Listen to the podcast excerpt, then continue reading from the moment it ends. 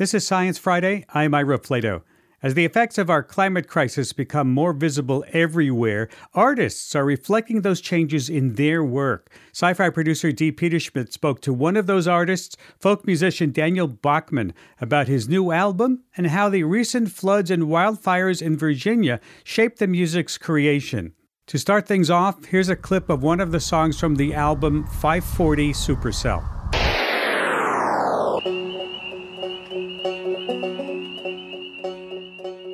Daniel Bachman is an acclaimed folk musician and independent scholar. We're here to talk about his new album, Almanac Behind, a blend of Appalachian folk music and audio collages documenting the effects of extreme weather and climate change that's affected his home region of Central Virginia. Daniel Bachman, welcome to Science Friday. Hey, thanks so much for having me. Yeah. Can you tell me about what happened in your personal life that made you want to make an album like this? Yeah, sure. So, uh, some people out there might remember last January, Virginia, Washington, D.C., Maryland, this region got a, a, really heavy wet snow that was really uncharacteristic for our region. It was destroying power infrastructure and closing roads. And, uh, it shut down Interstate 95. People were trapped in their cars. It was really bad. So the very first field recordings and ideas for this kind of came from that first storm. A lot of the wind sounds and hail and sleet, and then um, kind of had the idea, you know, okay, I'm going to document everything that we experience through the end of this uh, record process. Yeah. Why did you think it was necessary to have field recordings to communicate the message of the album? Uh, well, you know, it's it's tough working in the confines of traditional Western instruments. You know, whether it be banjo or guitar or even piano and stuff, you're kind of bound to a certain harmonic range that only expresses so much emotion. You know, and so hmm. when you get into these deep problems that we face. I feel sometimes that you lose the weight of these events if you're just simply trying to play a minor or major scale or, you know, things like that. But in order to really convey the power of these events, you know, when you hear rushing water or, you know, like hard driving rain, I really thought that using the field recordings intentionally, you know, it's this is something that people can from all over the world hopefully could relate to, you know, these sounds are inherent to our experience living on earth. And uh, it just happens, you know, that I'm just, you know, interested in folk cultures and history and that's my vehicle for it. Yeah.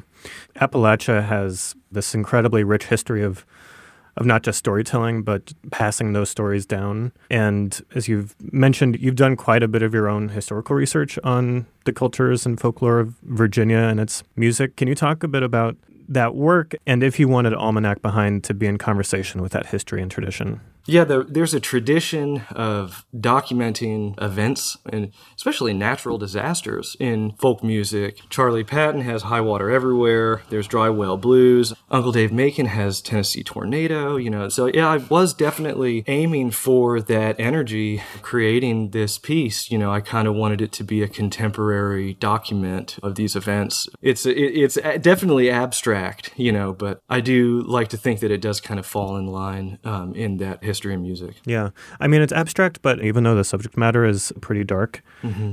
to me at least, it, it, was very calming to listen to. I've listened to the album a few times, and you weave emergency radio broadcast transmissions into the album, and then like you follow them up with solo meditative banjo.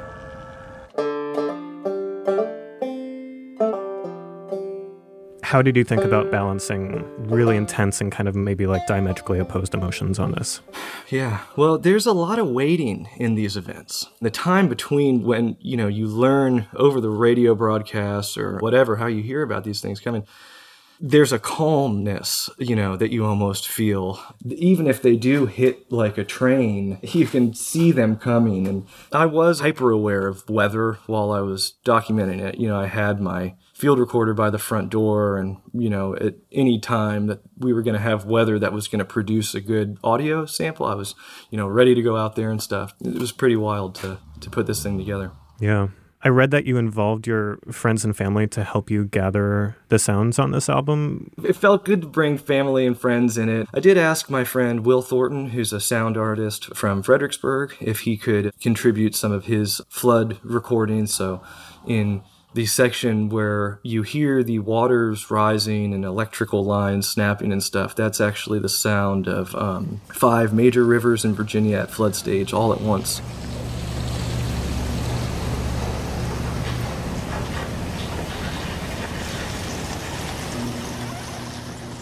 A friend of mine, Zeph Mann, actually made a computer program that renders photographs into wave files. And forest fires are becoming increasingly common in the um, middle Appalachians here. So I took photographs of different weather events of Old Rag Mountain here in Madison County with a red sun setting behind it from wildfire smoke and then completely rearrange the pixels and you get a new thing out of it. Can you tell me about the sort of cyclical nature of this album? Yeah, the, the album actually plays on a loop. Um, if you listen to it through um, and you have it on repeat, it um, starts with wind blowing through chimes on our front porch.